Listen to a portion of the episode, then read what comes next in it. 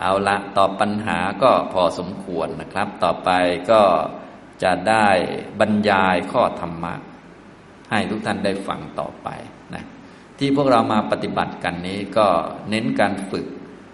ประกอบอริยมรรคนะเพราะว่าเป็นคอร์สเส้นทางสู่ความพ้นทุกข์ตัวเส้นทาง ตัวถนนก็คืออริยมรรคมีองค์แปดนะไปสู่ความพ้นทุกข์เมื่อมรรคมีองค์แปดมารวมกัน ก็คือนิพพานเท่านั้นแหละที่พ้นจากทุกข์นะในโลกมันมีแต่ทุกข์มันไม่พ้น ในโลกมันพ้นไม่ได้ ถ้าอยากจะพ้นก็ต้องมีอารมณ์เป็นนิพพาน นิพพานก็เป็นโลกุตระนะอย่างนี้ก็คือต้องมีมรรคเกิดขึ้น มีนิพพานเป็นอารมณ์ก็พ้นทุกข์ได้แล้วนะเพราะนิพพานก็คือภาวะพ้นจากทุกข์เป็นโลกุตระ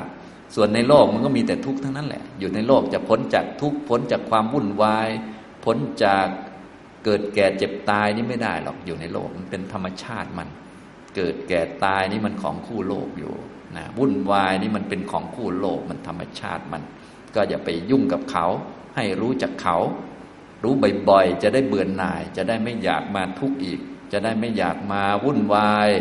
มาสัมพันธ์กับคนนั้นคนนี้มันวุ่นวายนะมาเนี่ยขนาดมาปฏิบัติธรรมด้วยกันก็ต้องระวังกันระแวงกันนะ จะกระทบคนนั้นไหมจะกระทบคนนี้ไหมอยู่ที่บ้านที่ทำงานก็โอ้ยวุ่นวายนะมันเป็นธรรมชาติของทุกเนี่ยเราก็เลยต้องเข้าใจทุกเนี่ยเป็นพื้นฐาน เสร็จแล้วทุกคนเราคนเดียวยังไม่พอยังมีคนอื่นด้วยก็เป็นทุกทีนี้ทุกมันก็จะมีความสัมพันธ์กัน เราก็ต้องฉลาด ถ้าไม่ฉลาดเราก็กระทบกระทั่ง ขนาดเราคนเดียวเนี่ยยังกระทบกระทั่งกันเองธาตุสี่เนี่ย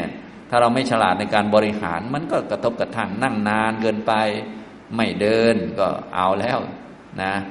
มีปัญหาแล้วธาตุลมก็ชักจะไม่ค่อยจะออกแล้วนะอย่างนี้บางท่านก็ต้องมากินยาให้ลมมันผายลมเนี่ยอย่างนี้เป็นต้น มันไม่สมดุลเนี่ยขนาดแค่ธาตุสี่แท้ๆเนี่ย ถ้าไม่ฉลาดในการดูแลมันก็ยังทะเลาะกันเองนะนะเพราะฉลาดในการดูแลมันก็เออ มันพอไปได้ ลมมันก็รู้สึกจะวิ่งดี นะฉลาดในการว่าเออนั่งก็อย่านานเกินไป ต้องลุกขึ้นมาเดินบ้าง นอนกี่ชั่วโมง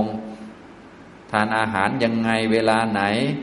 นะต้องรู้ดีๆ ดูดีๆ จะดื่มน้ำตื่นนอนต้องดื่มน้ำยังไง จึงจะขี้ออกอะไรก็ต้องรู้ให้หมดนะ ถ้าไม่รู้ก็ขี้ตันอยู่ในท้องอย่างนั้นจะไปตามยถากรรมมันก็ลำบากนะแต่ถ้าฉลาดมันก็ดีหน่อย แต่ทั้งหมดทั้งมวลจะฉลาดยังไงมันก็ทุกข์เหมือนเดิมแหละมันก็ท้ายที่สุดมันก็พังอยู่ดี เหมือนชีวิตของเราเนี่ย ไปสัมพันธ์กับผู้อื่น ถ้าฉลาดมันก็ พอกล่อมแกล้มไปได้ ถ้าไม่ฉลาดก็กระทบกระทั่งแต่ท้ายที่สุดจะฉลาดหรือไม่ฉลาดมันก็พอๆกันแหละพังเหมือนพังหมดตายเรียบนะท้ายที่สุดก็จากกัน เหมือนชาติที่แล้วไม่เหลืออะไร ชาตินี้มาก็สักหน่อยก็ไม่เหลืออะไร นี่มันเป็นธรรมชาตินะเป็นธรรมดานะเรามาปฏิบัติเพื่อรู้จักความจริงเหล่านี้นะครับ เพื่อเจริญมรรคเดินไปตามมรรคเพื่อให้ถึงความพ้นทุกข์คือนิพพานให้ได้มีนิพพานเป็นอารมณ์นั่นเอง เวลามรรคเกิดขึ้นก็จะมีนิพพานเป็นอารมณ์ ทีนี้ที่ผมได้แนะนำพระสูตรที่พระพุทธองค์ทรงแสดงก็คือมหาสติปัฏฐานสูตรเนี่ย เป็นพระสูตรที่พระพุทธองค์ทรงแสดงวิธีการที่จะทำให้อริยมรรคเกิดขึ้นยี่สิบเอ็ดวิธีด้วยกันนะฮะก็ได้ชี้วิธีอ่านไปแล้ว ช่วงเย็นทุกท่านก็ได้สวดไปนะก็อย่าลืมกลับไปสวดทบทวน และที่สำคัญคือปฏิบัตินะเมื่อเย็นเห็นสวดกันก็อาจจะไม่ได้พิจารณาในตอนสวด เพราะว่ารู้สึกจะทุรักทุเลเหลือเกินนะ จะตายไม่ตายแหล่จะล่มไม่ล่มแหล่สวดไปนะแค่จะสวดให้รอดก็เกือบใจขาดแล้ว ไหนจะมาพิจารณาอีกก็คงจะไม่ทันนะฉะนั้นก็เอาพอรักษาตัวรอดก็พอแล้วแค่นั้นนะได้แค่นั้นก็ได้บุญแล้วนะอุตส่าห์สวดทีนี้จะมีเวลาพิจารณาเราก็ต้องสวดให้คล่อง หรือไปนั่งนิ่งๆ สวดคนเดียว สวดทีละบรรทัดสองบรรทัดแล้วก็นั่งนึกว่า เอ๊ะมันคือยังไงอย่างนี้เป็นต้นนะ อย่างนี้นะถ้าเราสวดคล่องมันก็จะมีเวลาในการพิจารณา ถ้าสวดไม่คล่องก็แค่จะสวดให้รอดมันก็ไม่มีเวลาแล้ว มันก็เหมือนปฏิบัติธรรมนั่นแหละ ตอนปฏิบัติแรกๆนี่มันก็มีภาระในเรื่องท่าเดินท่านั่นท่านี่จะกำหนดอะไร อันไหนรูปอันไหนนามโอ้มันวุ่นวายไปหมด มันไม่มีเวลาพิจารณาไม่เที่ยงเป็นทุกข์ไม่เป็นตัวตนเกิดเพราะเหตุปัจจัยอะไรมันไม่มีเวลาพิจารณา แต่ถ้าเราฝึกบ่อยๆอ่า ทีนี้สติเราดีแล้วอ้าวกายเดินจิตรับรู้ไม่ต้องแยกเลย มันแยกเองเข้าใจเองเลย แยกรูปแยกนามยังไงมันคล่องแล้ว ต่อไปเราก็จะมีเวลาในการดูความเกิดความดับ พอดูความเกิดความดับคล่องแล้ว เราก็มีเวลาในการเห็นว่ามันมาจากเหตุปัจจัยอะไรเนี่ย ฉะนั้นเวลาปฏิบัติธรรมความรู้ของเราก็จะเพิ่มขึ้นเพิ่มขึ้น เราปฏิบัติ ตั้งแต่การมีสติแรก ๆ นี่จะเห็นเกิดดับมันไม่ได้หรอกแค่จะมีสติมันยังยากเลย มันก็พวักพวนอยู่กับเรื่องมีสติ บางคนนี่พวักพวนอยู่กับท่าทางมันถูกหรือผิดอยู่วุ่นอยู่นะอย่างนี้ง่วนอยู่ บางทีก็เกรงเกินไปบ้างอะไรบ้าง อันนี้แหละคือลักษณะของการปฏิบัติธรรม ก็คือแรก ๆ ก็จะมีภาระเรื่องใดเรื่องหนึ่ง ต่อไปเราทำบ่อยๆคล่องแล้ว ภาระเรื่องนั้นก็หมดไป เราก็เติมเรื่องอื่นเข้ามา เพิ่มเข้าไปนะทำต่อไปอีกก็เพิ่มเรื่องอื่นเข้ามา เพิ่มความรู้นั่นความรู้นี่เข้ามา จนครบเรื่องอริยสัจนั่นเอง อย่างนี้นะครับนะตอนแรกก็แยกรูปแยกนามไปเรื่อย ต่อมาก็แยกเป็นธาตุเป็นขัน เป็นไม่เที่ยง เป็นทุกข์ไม่เป็นตัวตน มีเหตุมีปัจจัยอย่างไร จนกระทั่งมองให้ทะลุ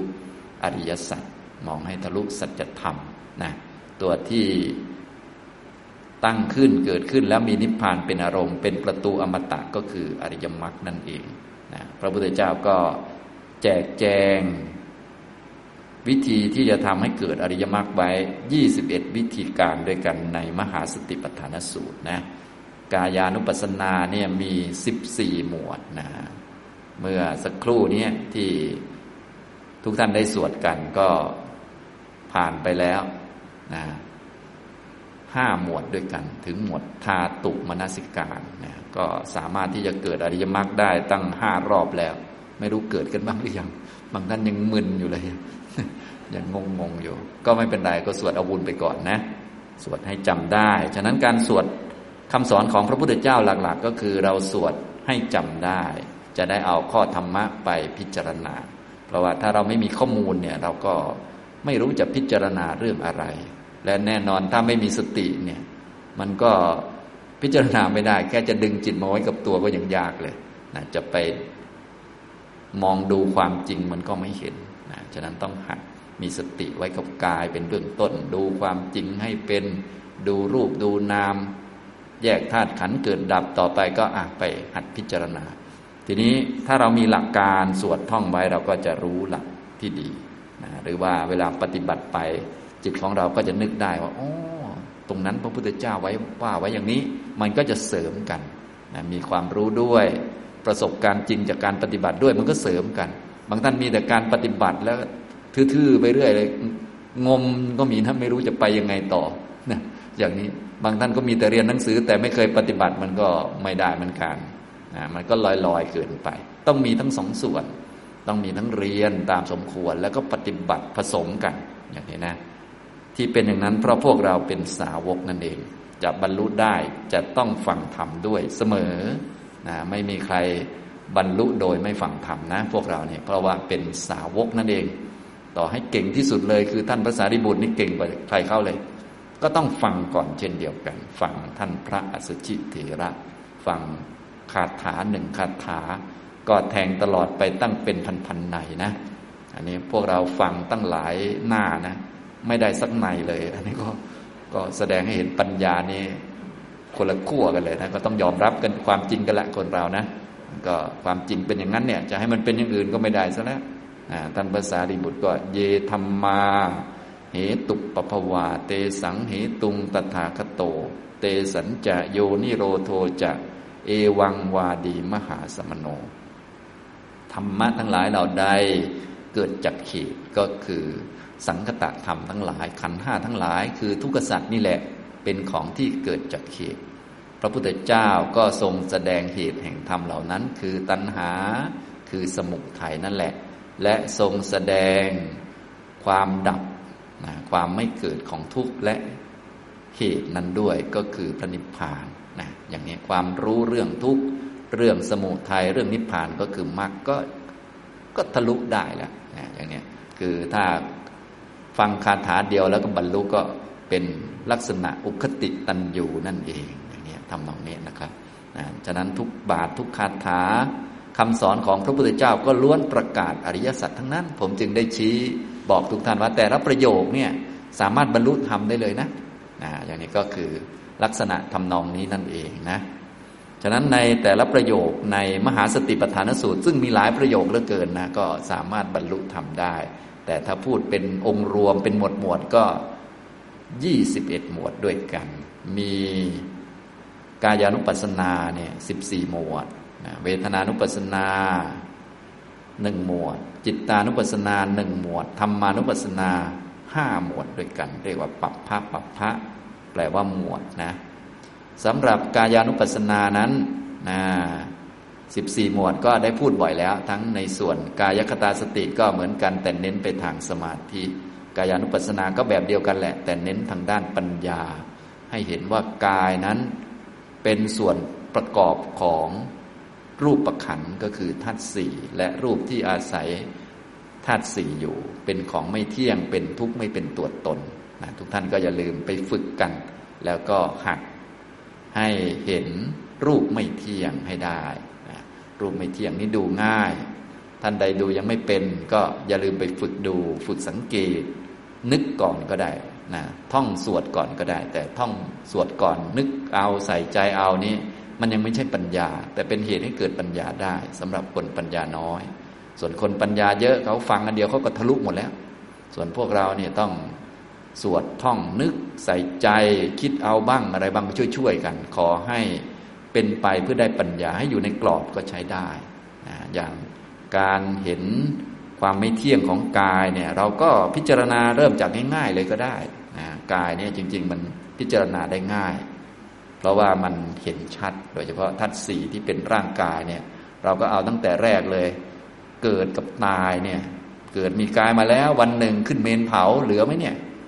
แค่นี้ก็รู้แล้วเนี่ยนึกแค่นี้ นะนึกบ่อยๆเนี่ยก็เริ่มพอเข้าใจแล้วว่า กายนี้มันรู้จักตาย มันไม่มีตัวตนอยู่ในกายเลยนะเพราะว่าเกิดมามีกายใช่ไหมเกิดมาแล้วสักหน่อยก็ขึ้นเมนเผาอะมันจะเหลืออะไรอะตัวเราจะไปอยู่ตรงไหน จะให้กายเป็นเราจะให้เราเป็นกายหรือกายของเรามันจะเป็นไปได้ยังไง จะให้กายเป็นคุณพ่อคุณแม่จะเป็นไปได้ยังไง เพราะสักหน่อยท่านก็ตายแล้วก็ขึ้นเมนเผาไม่เหลืออะไรเลย จะเป็นตัวตน เป็นเราเป็นคนอื่น เป็นพ่อเป็นลูก เป็นคนนั้นคนนี้ได้อยังไงนะก็พิจารณาดู อันนี้ก็แบบง่ายๆนะใช้ความคิดนำก่อนก็ได้ แต่ต้องฝึกน้อมเข้ามาที่กายตัวนี้แหละ กายตัวนี้ให้เข้าใจให้ชัดเจน วันหนึ่งมันจะพังจะหมดนะ อย่างนี้นะครับนะเอาแบบง่ายๆก่อนเลยตั้งแต่เกิด ตายเกิดแล้วตายนี่คือมันไม่เที่ยงนะ ในระหว่างนั้นก็สามารถที่จะพิจารณาได้หลากหลาย ให้เห็นว่ากายมันก็คือกาย มันเป็นของเกิดของดับนะอย่างเช่น ในชีวิตชีวิตหนึ่งเนี่ยนะก็สามารถแบ่งได้เป็นสามช่วงวัยอย่างนี้เป็นต้นก็ได้ เป็นปฐมวัย มัชฌิมวัย ปัจฉิมวัย กายตอนปฐมวัยก็ดับไปตอนปฐมวัย ไม่ไปตอนมัชฌิมวัย มัชฌิมวัยก็ หมดไปตอนมัชฌิมวัยไม่ไปสู่ปัจฉิมวัยเนี่ย ก็เป็นอย่างนี้เป็นวัยเป็นวัยไป แบ่งเป็นซอยย่อยก็ค่อยๆ พิจารณาดูนะทุกท่านก็จะค่อยๆเข้าใจมันนะเข้าใจร่างกาย พิจารณาเป็นปีๆก็ได้นะปีนี้ปี 2566 แล้วนะกายในปี 2565 ก็ไม่ได้กระโดดมาที่กายนี้นะ กายที่ปีนี้ก็จะทิ้งไปหรือดับไปในปีนี้ไม่ไปปี 2567เนี่ยอย่างนี้นะ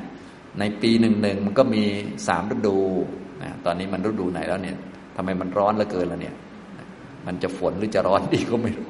นะกายฤดูหนาวมันก็ตายอยู่ฤดูหนาวนั่นแหละ หมดไปในฤดูหนาวแหละ กายฤดูร้อนมันก็อยู่ในฤดูร้อนมันไม่มากระโดดมาฤดูฝนหรอก มันก็คนละฤดูกันนะเป็นเดือนก็ยังได้นะ ตอนนี้เดือนไหนแล้วเนี่ย เดือนพฤษภาคมแล้วนะกายในตอนเดือนมกราคมก็ไม่มาเดือนกุมภาพันธ์มันก็ตายหรือดับไปสลายไปในเดือนนั้นแหละนะกายในเดือนที่แล้วคือเมษายนมันก็ดับไปในเมษายน ไม่มาสู่พฤษภา และแน่นอนพฤษภานี้ ก็จะสลายไปในพฤษภานี้ ไม่ไปมิถุนาเนี่ยหัดพิจารณาดูอย่างนี้บ่อยๆ นะครับ จากง่ายๆก่อนเนี่ยง่าย ๆ แบบนี้ฟังดูเราเข้าใจอยู่แล้ว แต่ว่าถ้าเราไม่ฝึกไม่ทำไม่ภาวนาไม่ใส่ใจ มันก็จะไม่เกิดความรู้ในใจเรานะอย่างนี้ความรู้ก็จะเป็นความรู้อยู่ในหนังสืออยู่ในคนอื่นอย่างนี้นะพอความรู้อยู่ในหนังสือมันก็เวลาเกิดเหตุการณ์มันก็ชักตำราไม่ทันนะหลายท่านก็เวลาฟังธรรมนี่เข้าใจหมดนะ แต่เกิดเหตุการณ์ปุ๊บก็ง่อยกิน พวกง่อยกินก็คือ ชักตำราไม่ทัน ปัญญาตัวเองไม่มีนะถ้าปัญญาตัวเองมีเวลาเกิดเหตุการณ์เกิดความทุกข์ก็จะสามารถกำหนดรู้ทุกข์ได้ว่าเป็นของเกิดขึ้นได้ เป็นเรื่องธรรมชาติ เป็นสัจธรรมนะอย่างนี้ทำนองนี้ถ้าปัญญาตัวเองไม่มีมันก็ชักไม่ทันนะบางท่านไม่ทันก็มาทีหลังก็ยังดีหน่อย บางท่านไม่มาทีหลังเลยตีโพยตีพายไปก็ไม่ได้เรื่องเลยนะก็ค่อย ๆ ฝึกกันไปนะครับ นี่ก็เกิดตาย เป็นปีๆก็ได้ เป็นเดือนๆก็ได้ เป็นวันๆก็ได้นี่เป็นวันๆนะกายเมื่อวานนี้ก็ดับไปเมื่อวานนี้กายวันนี้เป็นไงครับ ก็จะดับไปวันนี้แหละ ไม่ไปสู่พรุ่งนี้เนี่ยก็ค่อยๆดูไปนะค่อยๆสังเกต ในหนึ่งวันก็แบ่งซอยย่อยเป็นหกช่วงก็ได้ ช่วงเช้ากลางวันเย็นปฐมยาม มัชฌิมยาม ปัจฉิมยามกายเมื่อเช้าเนี่ยสวดมนต์เมื่อเช้าอยู่ ตื่นตอนเช้า ตีสี่ครึ่งมาสวดมนต์ตีห้าเนี่ยกายเมื่อเช้าก็หมดไปเมื่อเช้ากายเมื่อกลางวันเนี่ยก็หมดไปในช่วงกลางวัน ตอนนี้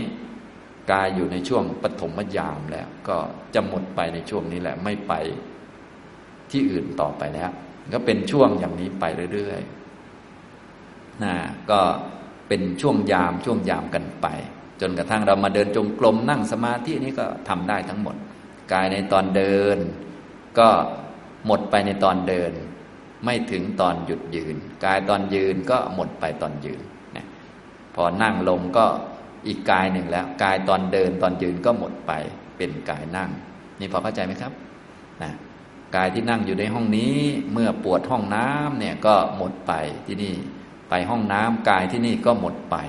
หมดไปอย่างไรก็แอบส่องดูก็ได้ เวลาเดินออกไปนอกห้องไอ้กายที่นั่งอยู่เมื่อครู่นี้ ในห้องมันเหลืออยู่หรือเปล่าเนี่ยเราก็จะเห็นชัดพอเข้าใจไหมครับ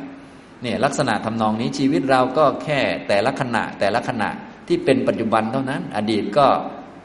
มีแล้วหมดแล้วไม่เหลืออยู่แล้วทั้งนั้น อนาคตก็ยังไม่เกิดทั้งนั้นแหละ ชีวิตก็มีแค่นี้แหละ มีเท่านี้เอง ถ้าเป็นด้านจิตยิ่งไวกว่านี้อีกอันนี้เราเอากายมาพิจารณาเพื่อให้คุ้นเคยก่อนเฉยๆเนี่ยพอเข้าใจไหมครับนะอย่างนี้ต่อไปเราก็สามารถที่จะ พิจารณาให้ลึกลงไปถึงด้านจิตอย่างนี้เป็นต้นนะกายที่เกิดจากจิตหนึ่งนะอย่างเช่นว่าเราชอบใจจิตนะ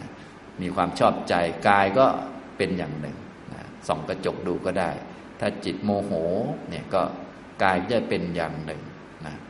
กายที่เกิดจากจิตที่ดีใจก็หมดไป พร้อมกับจิตที่ดีใจนั่นแหละ หมดไปด้วยกันนะอย่างนี้ กายใหม่ก็เกิดขึ้นเป็นอย่างนี้ เหมือนกับกายตอนหิวอาหาร กับตอนกินอาหารอิ่มก็คนละกายกันนะเราก็สังเกตดูก็รู้แหละนะกายตอนตากแดดกับตายตอนอยู่ในห้องแอร์นี่ก็คนละอันกันนะกายตอนตากแดดเนี่ยมันรู้สึกมันงอยๆยังไงไม่รู้นะมันเศร้าส้อยเกรียมไงก็ไม่รู้นะแต่พอมาตากแดดสักหน่อยเนี่ยรู้สึกแม่จะสดชื่น มีน้ำมีนวลเป็นใบไม้อ่อนขึ้นมาเลยทีเดียวเนี่ยพอเข้าใจไหมครับอย่างนี้ ก็หัดสังเกตอย่างนี้กายมันเกิดตรงไหนมันก็ดับตรงนั้น ไม่ไปที่อื่นนะถ้ามีกายอื่นเกิดขึ้น ก็แสดงว่าของเก่าหมดไปแล้ว ก็ค่อย ๆ สังเกตอย่างเนี้ยอันนี้คือลักษณะของการพิจารณาในแง่ที่มันไม่เที่ยง มันไม่เป็นตัวไม่เป็นตน ไม่มีตัวตนจริงจัง มันเป็นทุกข์ยากลำบากก็พิจารณาดูนะครับ จนคล่องนะ ถ้าเราคล่องแล้วก็มองปุ๊บก็เห็นเลย เรียกว่ามีปัญญา มีความเข้าใจดี ตอนยังไม่คล่องนี่แหละมันยากนะ บางท่านก็จะรอให้มันคล่องเองก็รอชาติหน้าคงไม่ได้นะ มันต้องทำเอาต้องลงมือนะ อย่างนี้นะ ก็ค่อย ๆ ฝึกไปนะครับ บางท่านก็รออยู่ เดี๋ยวนั่งสมาธิ เห็นเขาบอกว่า นั่งสมาธิหลับตาแล้วมันจะเห็นเองนะ บางท่านก็นั่งจนหลับไปหลายรอบแล้ว ตื่นมาหลายรอบยังไม่เห็นอะไรเลย ยังงงงอยู่ ให้เราเข้าใจเชื่อเรื่องกรรม เรื่องผลของกรรมบอกแล้วนะ จะมีมัคคะสัมมาทิฏฐิวิปัสสนาสัมมาทิฏฐิต้องมีกรรมมัสกตาก่อน ก็คือทำอะไรก็จะได้อันนั้น ฝึกสติก็จะได้สติ ไม่มีฝึกสติแล้วได้ปัญญานะ ฝึกสติจะได้สตินะฝึกสมาธิจะได้สมาธิ ไม่มีว่าฝึกสมาธิแล้วได้ปัญญานะ แต่พวกเรานี่ฝึกสติแล้วได้ปัญญาก็มีนะครับเขาก็พูดของเขาไปเรื่อยนะฝึกอะไรก็จะได้อันนั้น ปลูกมะม่วงจะได้มะม่วงนะ ไม่มีได้ทุเรียนนะครับนะให้เรารู้จัก ถ้าอยากจะได้ปัญญาต้องฝึกอะไรครับ ฝึกปัญญาครับนะทีนี้จะได้ปัญญาเราต้องมาฟังข้อมูลก่อน เอาข้อมูลไปใส่ใจโยนิโสเห็นไหมมันคนละเรื่องกันนะหลายท่านก็แม่ฝึกสมาธินิ่งๆจิตสงบแล้วจะเกิดปัญญาว่าเป็นนั้นก็เลยสงบเรื่อยเลย สงบไปสงบมาหลับตลอด อย่างนี้ก็มี แล้วก็ไม่ยอมเข็ดนะปัญญาไม่เกิดก็ไม่ยอมทำอย่างอื่น อย่างนี้ก็มี ฝึกสมาธิก็ได้สมาธินั่นแหละนะ ฝึกปัญญาก็ได้ปัญญา เจริญมรรคก็ได้มรรคบางท่านก็ โอ้ยทำอย่างนี้ นั่งสมาธิเดี๋ยวมรรคก็จะเกิดปูบเลย สว่างโพร่งเห็นนั่นนี่เลย บางท่านก็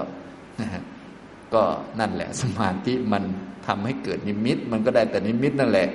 นะมันจะได้อย่างอื่นได้ยังไงล่ะ คนเรานะ ถ้าอยากจะได้มรรคก็ต้อง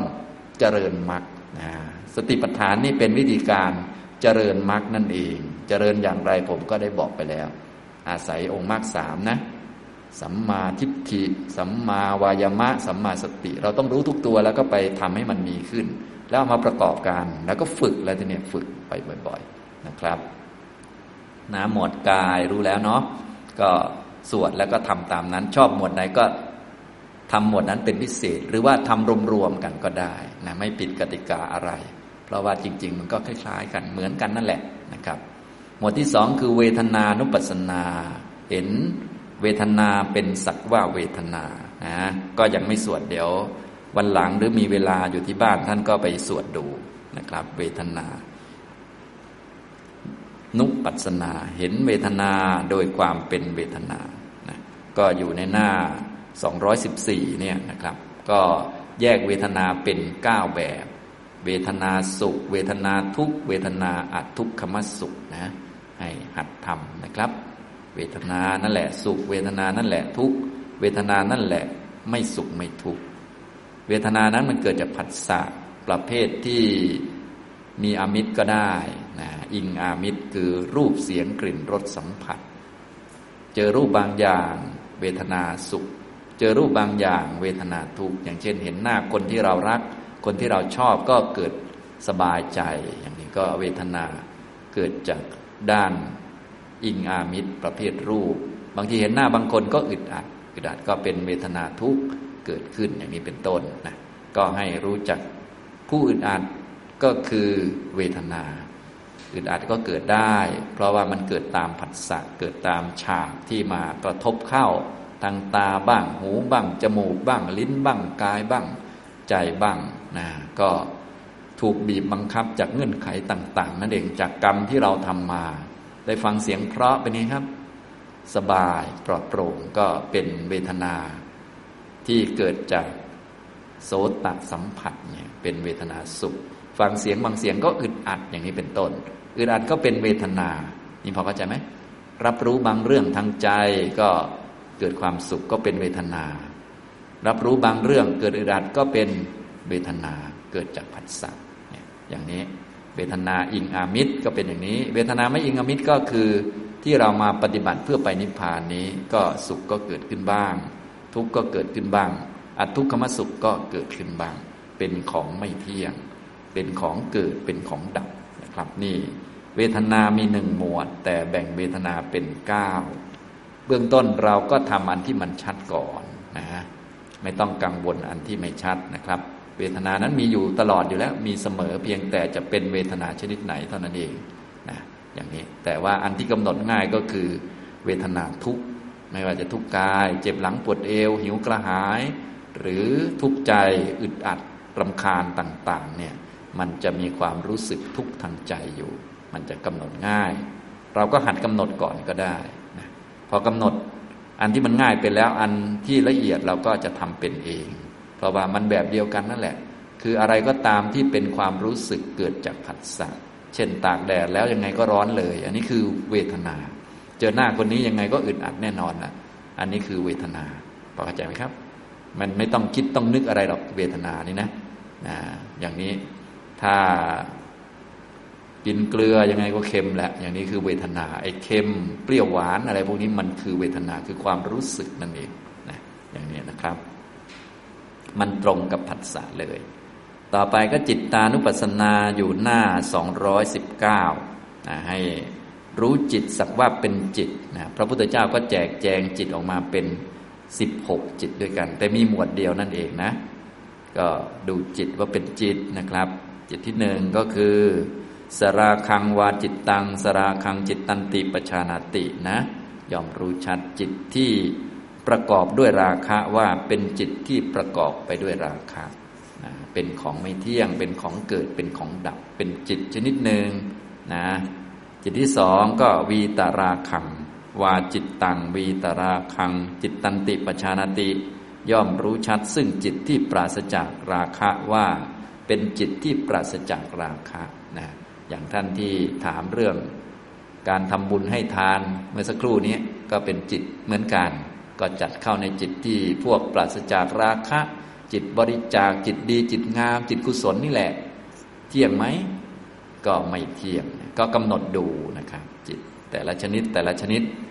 ง่าย ๆ ก็คือเรากำหนดตัวที่ชัดก่อนนะครับ มันมีอยู่ตลอดอยู่แล้วจิตเพียงแต่มันจะเป็นประเภทไหนเท่านั้นเองนะเป็นจิตแต่ละชนิดไปเป็นของไม่เที่ยง สาโดสังจิตตังจิตที่ประกอบไปด้วยโทสะอันนี้ก็กำหนดง่ายเลย เพราะว่าเวลาโทสะเกิดขึ้นเนี่ยมันจะประทุษร้ายจิตทำร้ายจิต พอทำร้ายจิตมันก็จิตมันรู้อารมณ์ มันก็เลยรู้เหมือนจะทำลายอารมณ์ไปด้วย เลยรู้สึกเหมือนจะทำให้เราไปชกหน้าคนนั้นคนนี้ไปเรื่อย มันเป็นอาการของโทสะที่ประทุษร้ายจิตประทุษร้ายอารมณ์นะจริง ๆ มันก็ไม่เกี่ยวกับหน้าคนนั้นหรอก มันเกี่ยวกับโทสะเกิดประกอบกับจิต ก็ให้เรากำหนดรู้จิต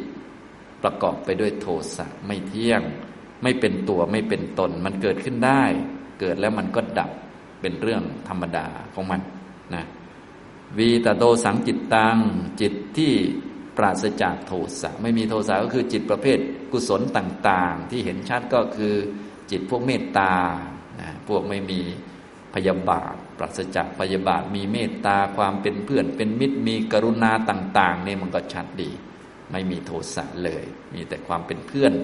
ก็เป็นจิตชนิดหนึ่งก็เป็นของไม่เที่ยงนะครับ อย่างนี้ทำนำนี้นะครับนะฉะนั้นเราจะทำยังไงขึ้นมาก็ได้นะก็กำหนดดู แรก ๆ เราอาจจะทำประเภทสวดมนต์ขึ้นมาก่อน หรือเจริญเมตตาขึ้นมาก่อนแล้วเมื่อเจริญขึ้นมาเรียบร้อยแล้ว จิตที่ประกอบไปด้วยเมตตาก็เอามากำหนดเป็น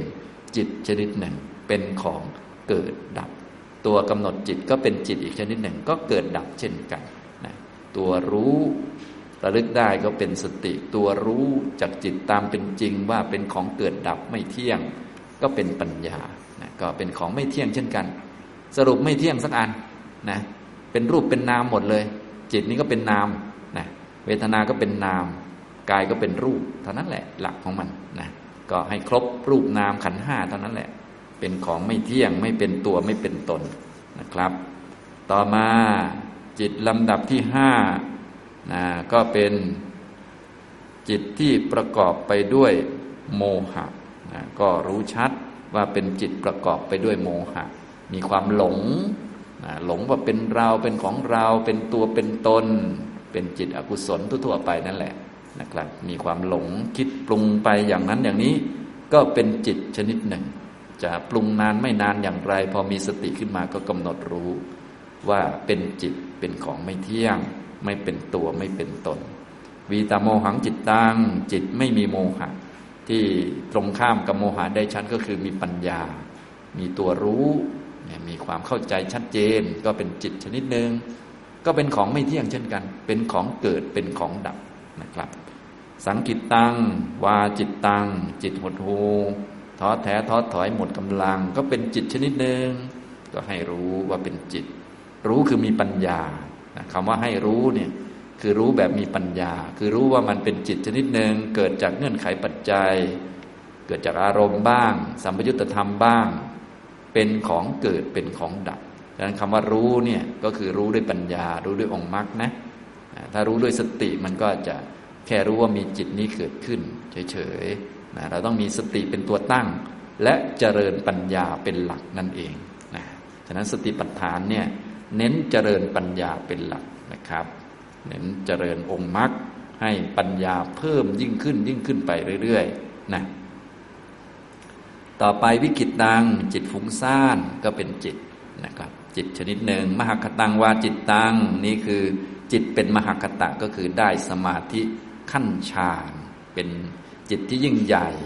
อยู่ได้นาน สุขก็สุขนานนะ นิ่งก็นิ่งได้นานนะเป็นจิตที่เกิดดับ แต่ว่าเป็นชนิดเดียวกันนานๆ เป็นชั่วโมงชั่วโมง เป็นวันๆก็ได้ เวลาให้ผลก็ยิ่งใหญ่ ไปเกิดเป็นพระพรหมอย่างนี้เป็นต้น ก็ให้กำหนดว่าเป็นจิตชนิดหนึ่งไม่เที่ยงท่านไหนได้ฌานนะฌานหนึ่งชั้นสอง เป็นต้น ก็กำหนดรู้จิตนะกำหนดมาจากองค์ฌานหรืออะไรก็ได้ ก็เป็นจิตเป็นมหคตะ ได้ฌานไหนก็ว่ากันไปนะก็เป็นของเกิดดับเป็นจิตชนิดหนึ่ง จิตที่กำหนดฌานก็เป็นจิตอีกชนิดหนึ่งไม่เที่ยงทั้งนั้นแหละนะครับ จิตกำหนดจิตนะเราจะแยกออกมาเป็นสติเป็นปัญญาก็ได้ เดี๋ยวค่อยแยกในรายละเอียดตอนเป็นธรรมานุปัสสนา ตอนนี้ก็เอาง่ายๆก่อนอย่างนี้นะครับ อมหคตังวาจิตตังจิตไม่เป็นมหคตะนี่คือจิตทั่วไปนั่นเอง จิตเห็นจิตได้ยินจิต โลภโกรธหลงนี่แหละนะเป็นจิตทั่วไปไม่ได้ยิ่งใหญ่อะไร เดี๋ยวเปลี่ยนแปลงอยู่เสมอ ไม่ได้อยู่นาน เห็นก็แป๊บเดียว ได้ยินก็แป๊บเดียว กุศลเล็ก ๆ น้อยๆก็แป๊บเดียวไม่ยิ่งใหญ่ไม่อยู่นานนะก็เป็นจิตเหมือนกันสอุตรังวาจิตตังจิตยังมีจิตอื่นยิ่งกว่าก็จิตทั่วๆไปนี่แหละ อกุศลบ้างจิตกุศลบ้าง ยังมีจิตอื่นยิ่งไปกว่านะถ้าเป็นกุศลธรรมดาก็มีจิตเหนือกว่านี้ ถ้าเป็นยังไม่สงบก็มีจิตที่สงบกว่าเนื้อกว่านี้ขึ้นไปเรื่อยๆ ถ้าได้ชั้นหนึ่งก็มีจิตเหนือกว่ามันคือชั้นสองอย่างนี้เป็นต้นนะครับ ก็เป็นจิตทั่วไปธรรมดา ถ้าอนุตรังวาจิตตังจิตที่ไม่มีจิตอื่นยิ่งกว่า อันนี้ก็คืออรูปสมัมบัตินะพวกนี้เขาจิตชั้นสูง เช่น จิตที่มีอากาศไม่มีที่สุดเป็นอารมณ์อยู่กับความว่างนี่มันก็ดูเหมือนจะสุดยอดแล้ว แต่จริง ๆ ยังมีเหนือกว่าเขาอยู่อีกหน่อย ก็คือวิญญาณัญจายตนะนะเป็นตัวรู้ที่ไม่มีจำกัดนะขยายวงออกไป เป็นความไม่มีอะไร อากินจัญญายตนะสิ่งแม้แต่นิดหนึ่งก็ไม่มีไม่มีอะไรนะท่านใดที่ ทำสมาธิเก่งๆเนี่ย เดี๋ยวสักหน่อยก็อยู่กับความว่าง เดี๋ยวสักหน่อยก็อยู่กับผู้รู้ไปเรื่อยๆนะขยายขอบเขตไปเรื่อย ไม่มีอะไรเลยก็มีอยู่กับอะไรอะไรสักนิดหนึ่งก็ไม่มีอากินจัญญาจตนะ หรืออยู่กับรู้ก็ไม่ใช่ ไม่รู้ก็ไม่ใช่นะมีความรู้สึกก็ไม่ใช่ ไม่มีความรู้สึกก็ไม่ใช่ เนวสัญญานาสัญญาจตนะ พวกนี้เขาเป็นจิตชั้นสูงนะ แต่ชั้นสูงก็เหมือนกันนั่นแหละ คือมันไม่เที่ยงเกิดดับนะอย่างนี้ ฉะนั้นในมุมมองของสติปัฏฐานของวิปัสสนาแล้ว จะจิตมีสมาธิหรือไม่มีจิตมั่นคงหรือไม่มั่นคง มันก็จิตพอกันเป็นของเกิดดับเหมือนกันเราไม่จำเป็นจะต้องไปขวนขวายให้มันได้นั่นได้นี่ ให้เอาอันที่ปรากฏชัดมาทำความเข้าใจก่อนนะอย่างนี้นะครับเนี่ย อนุตตรังวาจิตตังนะจิตที่ไม่มีจิตอื่นยิ่งกว่า ต่อมาสมาหิตังวาจิตตังจิตตั้งมั่นดีนะถ้าเดินจงกรมนานๆทำสติสมาธินานๆ จิตตั้งมั่นดี ได้อุปจารสมาธิบ้าง อัปปนาสมาธิบ้าง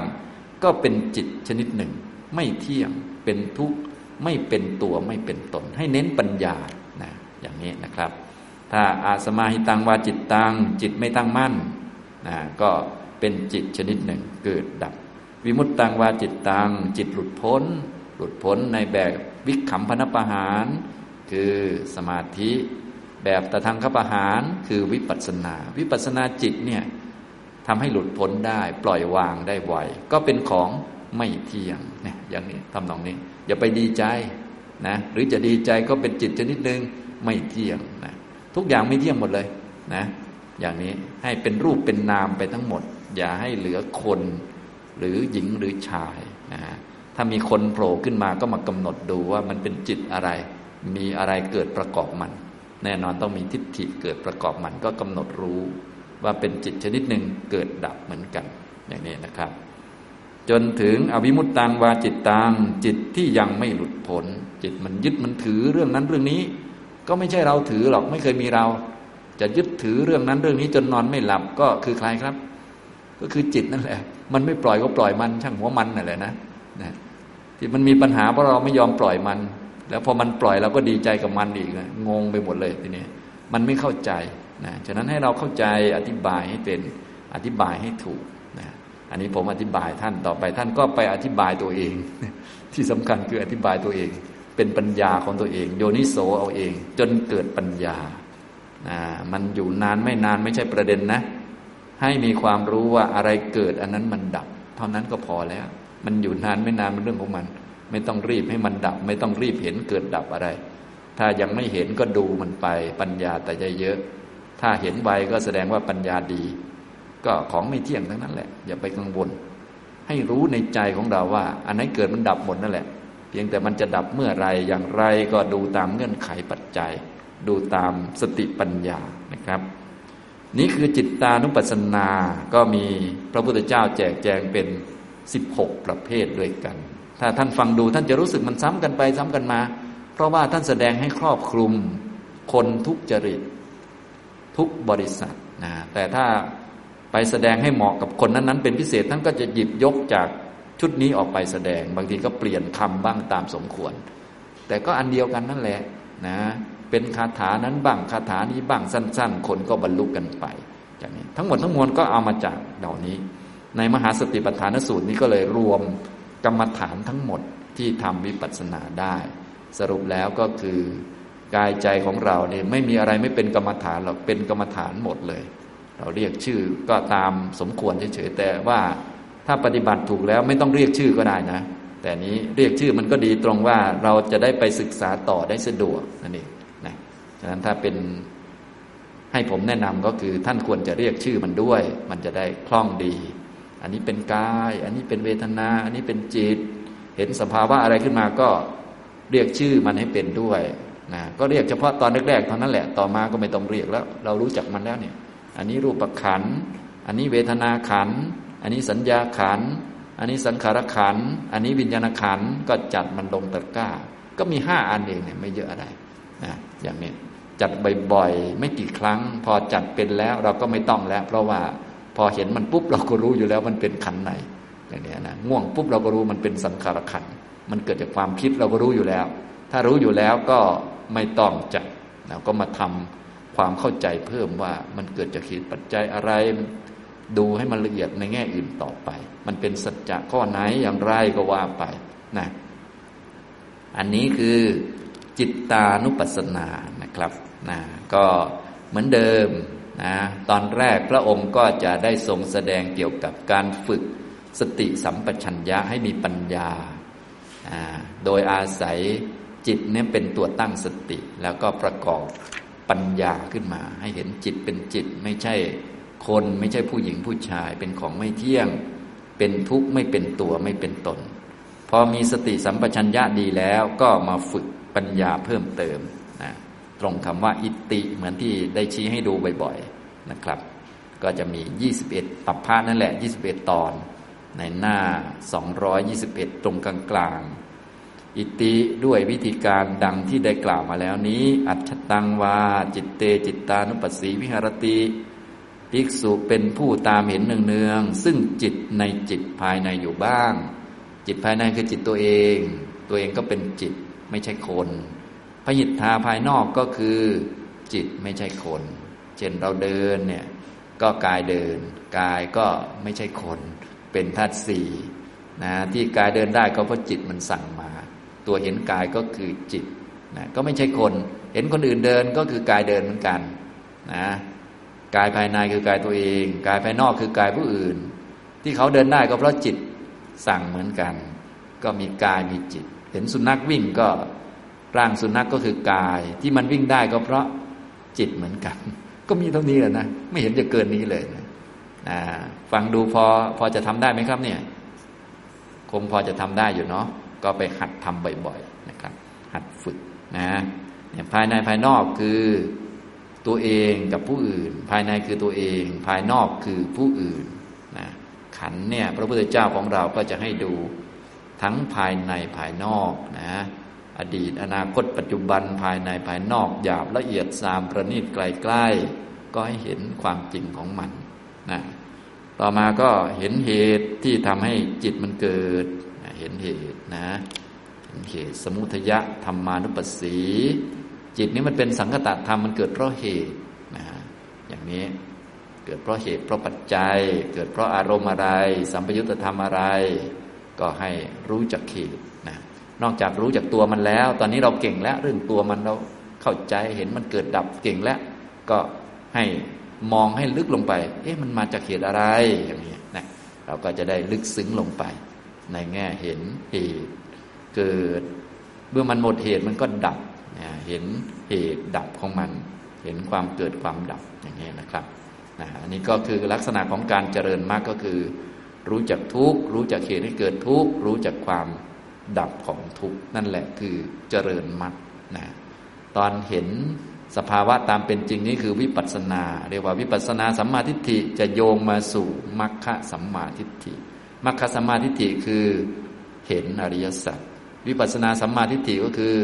เห็นสังขารขันห้าโดยความไม่เที่ยงเป็นทุกข์ไม่เป็นตัวตน คนละแบบกันนี่พอเข้าใจไหมเราก็ต้องทำวิปัสสนาก่อนเพื่อจะโยงมาสู่มรรคนั่นเอง นะเพราะว่าเป็นต่อกันมานะอย่างนี้ถ้าเราไม่วิปัสนา มันก็มามรรคไม่ได้นะครับนะแต่ว่า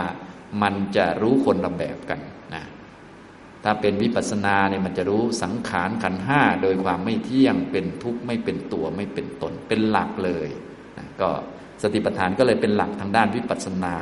เพื่อเชื่อมหรือโยงเข้ามาสู่มรรคนั่นแหละนะเชื่อม พวกเราก็เลยต้องฟังอริยสัจฟังเรื่องมรรคไว้ก่อน จะได้ทำแล้วมันโยงเข้ามาได้ บางท่านโยงไม่เป็น วิปัสนารูปนามเกิดดับคาอยู่อย่างนั้นน่ะนะไอ้มาริยสัจยังไง มันต้องลองมองลึกลงไปถึงเหตุ เกิดของมันมันเกิดเพราะเหตุอะไร มันดับไปยังไงเนี่ยมองมันอยู่ในกรอบนี้นะเราต้องรู้หลักนะการมองอยู่ในกรอบนี้นี่แหละ เรียกว่าเจริญมรรคแล้วมรรคก็คือการทำต่อทุกถูกต้อง เห็นสมุทัยนิโรธเนี่ยวนอยู่อย่างนี้ มันก็ค่อยๆมรรคก็จะค่อย ๆ เจริญขึ้น ก็ตามองค์มรรคองค์มรรคไหนเราขาดอยู่เราก็ไปเติมมา ปัญญาก็จะคมขึ้น องค์มรรคก็เป็นองค์รวม ท่านไหนสมาธิยังน้อยก็ไปทำสมาธิมาเพิ่ม ก็จะเสริมความรู้ ท่านไหนศีลยังบกพร่องอยู่บ้าง ไม่ค่อยสำรวม ก็ไปสำรวมเพิ่มขึ้น ก็จะช่วยเห็นละเอียดขึ้นอย่างนี้นะอันนี้คือลักษณะของ การปฏิบัติตามกรอบของมรรคเนี่ยเรียกว่าครบหมดเลย ทั้งปัญญาศีลสมาธิในจิตเดียวกันเลยเรียกว่าสิกขาในจิตเดียวกันไปเลย อย่างนี้ทำตรงนี้นะครับนะองค์มรรคเขาไม่แยกกันนะเขารวมอยู่ในจิตเลยนะครับ เกิดพร้อมกันเลยนะปัญญาศีลสมาธิร่วมกัน ไม่มีการไปทำศีลทีหนึ่งแล้วก็มาทำสมาธิทีหนึ่งมาทำปัญญาทีหนึ่งไม่มีนะ รวมกันเลยในนั้นเลย อย่างนี้นะครับนะอันนี้แหละคือลักษณะของมรรคแต่เดิมพวกเรานั้นเข้าใจว่า โอ้ไปทำรักษาศีลก่อน รักษาศีลให้สะอาด แล้วก็มาทำสมาธิทำสมาธิแล้วก็วิปัสสนา เราก็จะเข้าใจประมาณนี้ มันก็พอได้อยู่นะแต่ว่ามันไม่เป็นมรรคถ้าเป็นมรรคนี่มันรวมกันเลย ปัญญาศีลสมาธิอยู่ด้วยกันเลยไม่แยกกัน อันนี้นะฉะนั้นทุกท่านต้องเข้าใจตรงนี้ให้ดี ๆ จึงจะสามารถปฏิบัติต่อได้นะครับ รวมกันเลยนะ ปัญญาศีลสมาธิอยู่ด้วยกันนะครับอ่าต่อไปนะก็เป็นวัตถุประสงค์ของการปฏิบัติเหมือนเหมือนทุกหมวดนั่นเอง อัติจิตตันติวาปนัสสะสติ ปัจจุปฏิตาโหติอันหนึ่งสติของภิกษุนั้นเป็นสภาวะที่ตั้งขึ้นเฉพาะหน้าว่าจิตเท่านั้นมีอยู่ จิตเท่านั้นนะมี และจิตนั้นไม่เที่ยงนะ คนไม่เคยมีเลย มีแต่จิตที่ไม่เที่ยงเท่านั้นมี ผู้หญิงไม่มีผู้ชายไม่มี มีจิตเท่านั้นมีอยู่กายเท่านั้นมีอยู่ เวทนาเท่านั้นมีอยู่ ขันห้าเท่านั้นมีอยู่ อาจตนะ เท่านั้นมีอยู่ธาตุสี่เท่านั้นมีอยู่สัจจะเท่านั้นมีอยู่ อย่างนี้พอเข้าใจไหมครับก็ก็ตามเป็นจริงนั่นแหละนะก็สติปัฏฐานจะช่วยแบบนี้ นะอย่างนี้เป็นสภาวะที่ตั้งขึ้น ว่าจิตเท่านั้นมีอยู่ ก็เพื่อความเจริญขึ้นแห่งญาณเพื่อความเจริญขึ้นแห่งสติ ที่ให้ญาณเจริญขึ้นสติเจริญขึ้นก็จะได้เป็นผู้ไม่อาศัยตัณหาและทิฏฐิก็ต้องตรวจสอบตัณหาและทิฏฐิมันอาศัยอยู่ตรงไหนบ้าง มันก็อาศัยอยู่ในธาตุในขันนี่แหละนะก็ต้องรู้ต่อไป ถ้ามีตัวเราเป็นผู้รู้ก็ต้องรู้จักว่าอะมันไม่มีนะ เรานี้มันคือทิฏฐิมันเกิด เกิดแล้วดับไหม